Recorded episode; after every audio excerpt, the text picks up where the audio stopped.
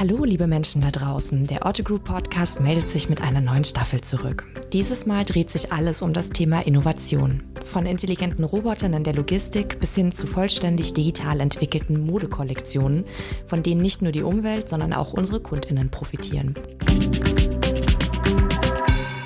Eine zentrale Frage, die ich mir bei der Planung dieser Staffel gestellt habe, ist, wie sich der Blick auf Innovationen in Zeiten der Multikrise verändert. Also rückt in herausfordernden Zeiten nicht eher die Kosteneffizienz in den Mittelpunkt und stellt das nicht einen Widerspruch zum Investment in neue Technologien dar. Gleichzeitig gibt es natürlich Innovationen und Marktentwicklungen, die man als Unternehmen nicht links liegen lassen kann. Der Wettbewerbsdruck ist groß und die Anforderungen unserer Kundinnen verändern sich ebenso. Über diese und weitere Fragen habe ich mit meinen beiden Kollegen Juan José Dardon Mota, genannt JJ, und Nils Thiemeyer aus dem zentralen Innovation Management der Otto Group gesprochen. Sie berichten, welche Innovationsthemen auch jetzt noch oder vielleicht sogar gerade jetzt weiterverfolgt werden. Kleiner Spoiler, künstliche Intelligenz gehört auf jeden Fall dazu. Wir nutzen KI in der Otto Group natürlich schon in vielen Bereichen und gleichzeitig wissen wir alle, wir sehen gerade erst die Spitze des Eisbergs, also ein Bruchteil dessen, was die Technologie an Potenzial bietet. Welche Use Cases im Handel aus Sicht von JJ und Nils besonders spannend sind und wie wir die Mitarbeitenden dazu befähigen, selbst mit KI-Anwendungen zu experimentieren, das hört ihr im folgenden Interview. Hallo JJ, hallo Nils. Vielen Dank, dass ihr euch die Zeit für unseren Podcast nehmt. Vielen Dank für die Einladung. Dankeschön. Wir freuen uns hier zu sein. Ähm, in Krisenzeiten verschiebt sich ja der Fokus für Unternehmen und die Stabilisierung des Kerngeschäfts rückt stärker in den Mittelpunkt. Kosteneffizienz bekommt einen ganz anderen Stellenwert und Investments erfolgen vor allen Dingen in strategisch relevante Innovationsprojekte. Wie verändert das eure Arbeit als Innovation Management? Was bedeutet das für euch? Also natürlich ist das äh, erstmal für uns und auch für alle Teams, die an Innovationen arbeiten, äh, erstmal eine Einschränkung, äh, diese Priorisierung noch strenger durchführen zu müssen. Und unsere Aufgabe besteht dann in der Regel darin, dass wir dadurch ähm, die Zusammenarbeit zwischen einzelnen Konzerngesellschaften und einzelnen Teams halt noch versuchen, noch enger ähm, zu gestalten, Synergien noch besser hervorzuheben und herauszufinden, auszuarbeiten, weil das natürlich auch in Zeiten der Krise ja auch hilft, letztendlich, ähm, dass man die Optimierung oder die Kosteneinsparung, die man machen kann durch solche Synergieeffekte dann auch tatsächlich durchzieht und die nicht durch die Situation dann quasi ähm, liegen bleiben. Ähm, das ist das meiste, was sich verändert. Also wir versuchen uns dann noch viel mehr um die Teams zu kümmern, auch denen Priorisierungshilfe zu geben, mit denen Workshops zu gestalten, wie entscheiden sie, wo sie was machen. Ähm, und nicht mehr so ganz konkret auf die einzelnen Initiativen aufzugehen in der Breite, sondern gezielter die, die es zu retten gilt, sozusagen. Und welche sind das? Welche gilt es zu retten? Also äh, welche konkreten Innovationsprojekte, Themenfelder treiben euch und die Konzerngesellschaften um, jetzt gerade auch in diesen Krisenzeiten? Ähm, also in erster Linie äh, alles äh, natürlich, was zukunftsorientiert ist und was uns äh, technologisch in die Lage versetzt, auch mit Marktveränderungen umzugehen. Beispiele dazu kann man nennen, zum Beispiel die digitale Produktentwicklung, die wir bei Bonprix machen. Das ist ja auch, glaube ich, auch schon allgemein bekannt aber das setzt schon eine sehr gute Basis, eine Grundlage äh, schon in dem Produktdesign, digitale Daten, also Daten digital vorzuhalten, die dann später in der weiteren Verarbeitung, äh, sei es für Produktbilder, für Creatives, für alles, im Prinzip auch eine äh, automatisierte Creation-Prozess äh, äh, ermöglichen könnte. Ähm, das, sind, das sind solche Themen, die wir machen. Auch natürlich das Thema KI, ähm, was äh, natürlich in aller Munde ist, das versuchen wir natürlich auch darin zu unterstützen, weil dort die Effizienzpotenziale natürlich äh, relativ äh, direkt und klar zu erreichen sind. Ähm, dazu gehören Beispiele, wie wir versuchen, zum Beispiel in einigen Retourenprozessen ähm, bestimmte Entscheidungen effizienter zu machen mit Ware oder auch mit der Verarbeitung von Retouren automatisiert, die äh, Gutschrift für den Kunden zu lassen mit äh, KI-unterstützten Entscheidungswegen sozusagen. Ähm, aber genauso gibt es äh, Programme oder Initiativen, in denen sich äh, KI ganz konkret mit Marketingmaßnahmen ne, und Personalisierung und, und dergleichen drum kümmert. Super spannend. Und natürlich musstest du auch äh, das Stichwort KI nennen. Ähm, das wird ja schon super lange diskutiert ähm, und natürlich arbeiten wir auch in der Otto Group schon ganz, ganz lange an KI-Themen. Aber ich habe so den Eindruck, mit ChatGPT ist so das zum ersten Mal in der Breite sehr greifbar geworden, wie KI unseren Alltag ja tatsächlich und unsere Berufswelt verändern kann. Ähm, welche Potenziale seht ihr speziell für den Handel und an welche Use Cases wird in der Otto Group da in diesem Themenbereich vor allen Dingen gearbeitet? It. Ja, also wenn wir über Potenziale sprechen wollen, an der Stelle glaube ich, ist nochmal ganz hilfreich, einmal so ein bisschen zusammenzupuzzeln, ne, dieser, dieser Begriff KI, ähm, wie der sich eigentlich zusammensetzt.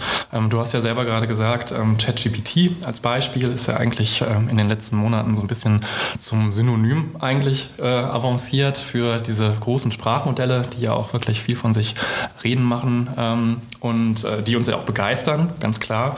Ähm, die sind aber halt eine spezielle Erscheinungsform der sogenannten generativen KI, die wiederum Teilbereich der künstlichen Intelligenz ist.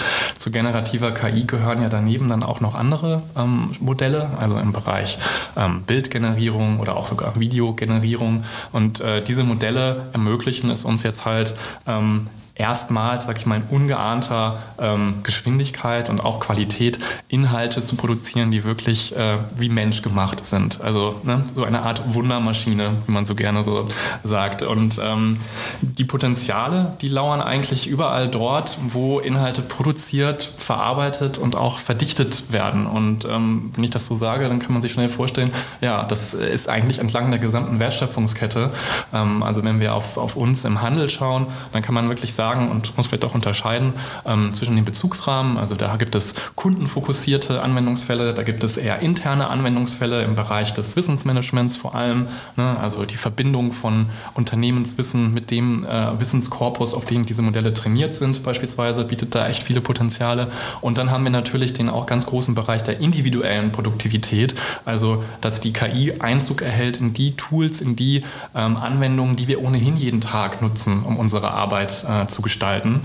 Ähm, also das sind wirklich äh, weitreichende Folgen, die, die da ähm, auf uns zukommen werden ähm, und ja auch große Potenziale. Und ich denke gerade im Bereich der, der Kundenfokussierung ähm, kann man sagen, überall dort, wo wir auch Interaktionen stattfinden zwischen ähm, Unternehmen und Kunden, dort ähm, gibt es halt auch Anwendungsfälle. Ne? Soll heißen beispielsweise äh, im Marketing, hatte JJ ja eben auch schon gerade gesagt, ne? da werden wahnsinnig viele Inhalte produziert, generiert, ähm, sowohl Texte als auch Bilder. Im Bereich äh, des ähm, Kundendienstes, natürlich auch Kundenservice, wo ähm, die generative KI ähm, Kundenberater beispielsweise dabei helfen kann, ähm, Entlastung her herbeizuführen. Ne? Sei es jetzt irgendwie darin, dass man halt schneller auf Kundenfragen reagieren kann, weil man Informationen schneller bekommen kann durch ne, einen Co-Piloten, der mir zur Verfügung gestellt wird, basierend auf generativer KI.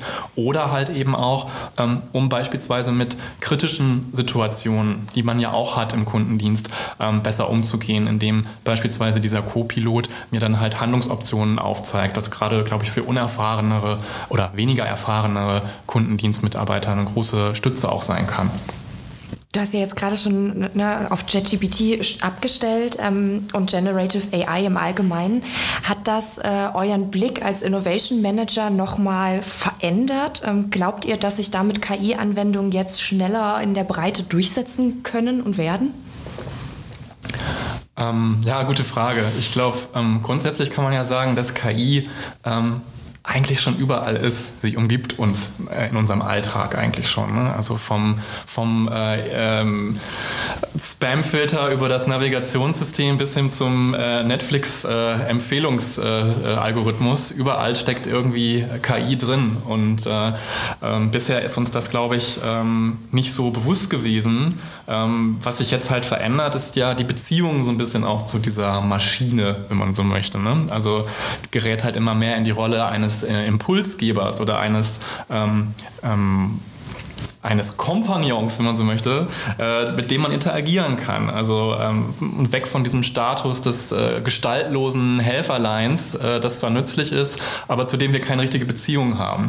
Und ähm, ich glaube, dieser Paradigmenwechsel, der ähm, wird, wurde durch, tatsächlich durch ChatGPT herbeigeführt, einfach weil es so voraussetzungslos im Prinzip war. Ne? Man, man, braucht, man kann sich äh, relativ easy einen Account anlegen, das kostet nichts, äh, man kann damit experimentieren, die User Experience ist ähm, wirklich gut, es ist super simpel gehalten, das Interface und ähm, über den Weg wurde die Fantasie der Menschen ja auch enorm angeregt. Ne? Also man hat im Prinzip erstmal geguckt, ähm, was macht der Mensch damit, mit diesem Tool?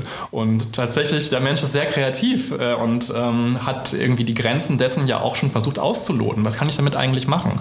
Und dadurch, dass das halt so greifbar geworden ist, indem Leute das halt geteilt haben über die sozialen Medien und so weiter, ähm, ist eine wahnsinnige ähm, Lust, glaube ich, entstanden, ähm, mit diesen Tools zu arbeiten und auch auszuprobieren, was man beispielsweise im Unternehmenskontext damit machen kann. Und ich glaube, ähm, es ist es ist absolut nachvollziehbar, wenn jetzt beispielsweise in Organisationen ähm, BI-Teams oder Data Scientists das sich auch zunutze machen, um auch auf die größeren Potenziale ähm, von KI noch hinzuweisen, die vielleicht sich über traditionellere Herangehensweisen lösen lassen. Machine Learning oder Computer Vision, whatsoever. Da gibt es ja wahnsinnig viele äh, Ansätze, ähm, um halt jetzt wirklich äh, diese geballte Kraft der ähm, künstlichen Intelligenz halt nutzbar zu machen. Und ähm, ne, weil nicht alles wird sich mit generativer KI lösen lassen, ähm, aber mit KI insgesamt, äh, glaube ich, ähm, gibt es noch so viele Potenziale zu heben, ähm, dass wir uns damit noch ja, viel und gut beschäftigen können in den nächsten ähm, Monaten und Jahren wahrscheinlich. Und ich glaube, dass die Tatsache, dass äh, diese Einfachkeit, ChatGPT zu nutzen ne, und diese absolute äh, Presse, äh, dieser Pressehype, vergleichbar mit Metaverse halt eben dann nicht, weil selbst wenn der Hype in den News da war, ist es halt nicht stattgefunden. Ne? Dieser Zugang zu dem Produkt ist weiterhin zu kompliziert. Wer weiß, wie das in Zukunft sein wird, aber das ist genau diese Veränderung. Ne? Es ist wie so ein iPhone-Moment. Ne? Wenn ich denke an meinen Vater, durch Smartphones hat er das Internet entdeckt.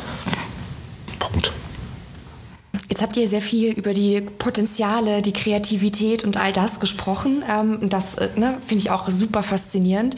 Gleichzeitig ist das natürlich ein sehr großer Change-Prozess, sowohl auf gesellschaftlicher Ebene als auch natürlich runtergebrochen dann auf der Organisationsebene. Da geht es auch um das Thema Skills, die wir etwa brauchen, Wissen, das vielleicht alle von uns haben sollten, weil wir alle irgendwie Berührungspunkte mit KI haben und in Zukunft noch viel stärker haben werden. Ähm, wie geht die Otto Group diesen Change-Prozess an? Ja, ich glaube, Change oder Transformation sind da wirklich die richtigen Begriffe, weil ähm, JJ hat es eben auch schon erwähnt. Ähm, wir denken schon, dass die generative KI oder KI auch im Allgemeinen ähm, keine Eintagsfliege ist. Das wird, äh, das wird nicht einfach so weggehen. Zum Gegenteil, das wird Einzug äh, erhalten in, ähm, in mehr oder weniger alle Anwendungen, die wir auf der Arbeit äh, so nutzen. Und insofern ist es natürlich eine ganz große Aufgabe, ähm, ja, vor allem die Menschen mitzunehmen, dorthin zu führen, ähm, mit dieser neuen Technologie gut umzugehen, ihnen natürlich da auch ähm, Sorgen und Ängste zu nehmen ähm, und halt darauf hinzuarbeiten, dass wir halt nicht dorthin kommen, was ja gerne irgendwie in der Presse auch mal ne, ähm, so, so dahergesagt wird, äh, heißt es ja dann gerne mal, ähm, ähm, die AI äh, oder die KI ist nicht diejenige, die dir deinen Job streitig machen wird, aber jemand, äh, der die KI äh, nutzt, wird es vielleicht schon tun. Ich finde, das deutet ja sehr auf so eine Art Ellenbogenmentalität hin, die sich äh, dann daraus ergibt. Ne? Ne? Also wer ist der Schnellste, wer ist der Beste, wer kriegt es am ehesten hin, ähm, sich mit diesen Tools vertraut zu machen, um dann halt diese vermeintlichen superhuman äh, zu entwickeln. Ich finde das ähm, ganz schwierig, weil letzten Endes, das ist jetzt wirklich äh, was, was Neues, was wir für uns verinnerlichen müssen, mit dem wir einen Umgang finden müssen. Wir brauchen also keine Ellenbogenmentalität, wir brauchen da eine Kultur des Miteinanders und des, ähm, äh, des Entdeckergeistes eigentlich. Also wir müssen da als Organisation ganz, ganz viel Empathie aufbringen ähm, und diesen Experimentiertrieb auch anregen, damit wir halt eben uns in dieses neue Zeitalter ähm, ja, reinbewegen können, so, dass wir halt nach wie vor unsere Wettbewerbsfähigkeit auch ähm, ja, erhalten können. Also wir müssen Lust darauf machen, die Technologie zu gestalten. Ne? Denn Technologie passiert ja nicht einfach so. Wir als Menschen haben ja auch äh, eine Rolle darin zu spielen und ähm, können halt dafür sorgen, dass die KI ähm, ja, uns dabei hilft, uns beispielsweise von repetitiven Aufgaben ähm, ein Stück weit zu befreien, uns mehr Freiraum gibt für Aufgaben, äh, die halt mehr Aufmerksamkeit von uns fordern, die ähm, härtere Nüsse sind, die wir knacken müssen. Und was machen wir in der Otto-Gruppe ganz konkret schon dazu? Äh, wir bieten, glaube ich, ganz, ganz viele Anlässe erstmal dazu, zum Entdecken, äh, zum Fragen stellen und auch zum Gestalten. Wir hatten jetzt gerade Anfang der Woche hier eine große interne Konferenz, äh, die von den Kollegen zum Bereich Digital und Consulting organisiert wurde wurde, ähm, mit dem Ziel, das Thema wirklich in der Breite mal zugänglicher zu machen. Also da wurde sowohl die allgemeine als auch die spezifische Relevanz des Themas nochmal sehr schön aufgezeigt. Wir hatten auch Speaker aus dem Top-Management dabei, die halt genau ähm, auch dazu eingeladen haben, äh, dieses Experimentieren wirklich auch ernst zu nehmen, ähm, sich nicht einer, einer Angst, einer diffusen Angst irgendwo hinzugeben, sondern halt wirklich reinzuspringen ähm, ins Ungewisse hier ein Stück weit auch. Ähm, und die haben auch erkennen lassen, wie ich finde, was der Weg der Otto-Gruppe da ist. Ne? Nämlich eine Fortführung ähm, von Responsible Commerce, ähm, Responsible Commerce powered by Responsible AI hieß es da. Und das fand ich eigentlich ein sehr schönes Bonmot. Ich glaube, der ähm, Müvü hat es äh, genau hat es, ähm, hat es in seinem Vortrag sehr deutlich gemacht. Ähm, und wir sehen daneben, neben diesen Veranstaltungen aber auch, wie schon die Arbeit beginnt, ne? wie die Ideen sprießen. Also der HR-Bereich arbeitet da an einem Lernpfad. Es gibt die Informationssicherheitsexperten, die sich mit dem Legal-Bereich austauschen und Leitlinien ausarbeiten zum Umgang auch mit Generative AI im Unternehmenskontext. Wir haben Experten-Communities, die sich Use Cases vorstellen, Ideen austauschen und halt auch kritische Themen anbringen, die dann halt steuerungsrelevant werden. Und wir haben beispielsweise bei Otto äh, in der Einzelgesellschaft auch eine ganz ähm, großartige Initiative, die nennt sich Pushing AI. Die gibt es auch schon eine ganze Weile, also schon vor dem großen Generative AI-Hype. Und ähm, die haben es wirklich wunderbar geschafft, dieses Thema ganzheitlich in äh, das Thema ähm, Unternehmensprozesse und, und Unternehmensstrategie zu integrieren. Also die haben ein Ökosystem aufgebaut mit äh, Forschungseinrichtungen, mit ähm, äh, Führungskräfteschulungen, die gemacht wurden. Es gibt einen Anwendungsfallkatalog, ähm, den man äh, zur Inspiration heranziehen kann, wo auch andere Konzerngesellschaften sich inspirieren lassen können, ähm, die vielleicht in manchen Bereichen noch nicht da sind.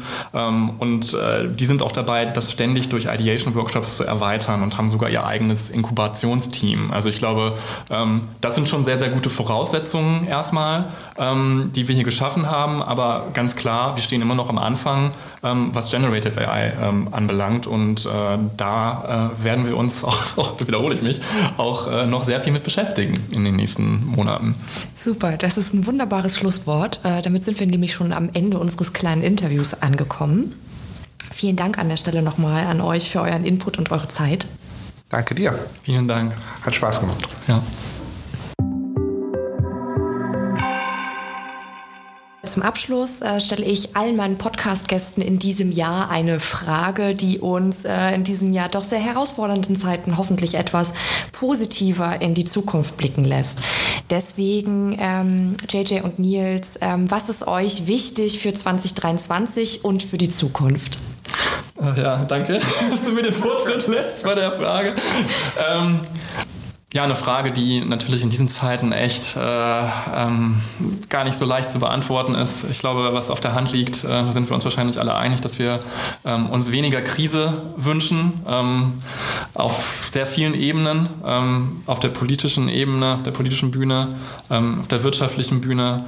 Ähm, das, sind, das sind Dinge, ja, die, mir auch, die ich mir persönlich wünschen würde. Auf der anderen Seite, was das Thema künstliche Intelligenz anbelangt, da, da hoffe ich wirklich, dass uns das als Gesellschaft auch gut gelingt, ähm, dieses Thema ähm, zu einem zu machen, das schlussendlich dem, äh, dem Gemeinwohl auch dient und ähm, wo wir halt nicht nur äh, uns mit lauter Risiken äh, permanent auseinandersetzen müssen, sondern vielleicht in Zukunft auch mal äh, darüber berichten können, wo uns diese Technologie halt auch ähm, ja, neue Möglichkeiten erschlossen hat und neue ähm, Potenziale, die, ähm, die es ja auch zahlreicher Natur gibt.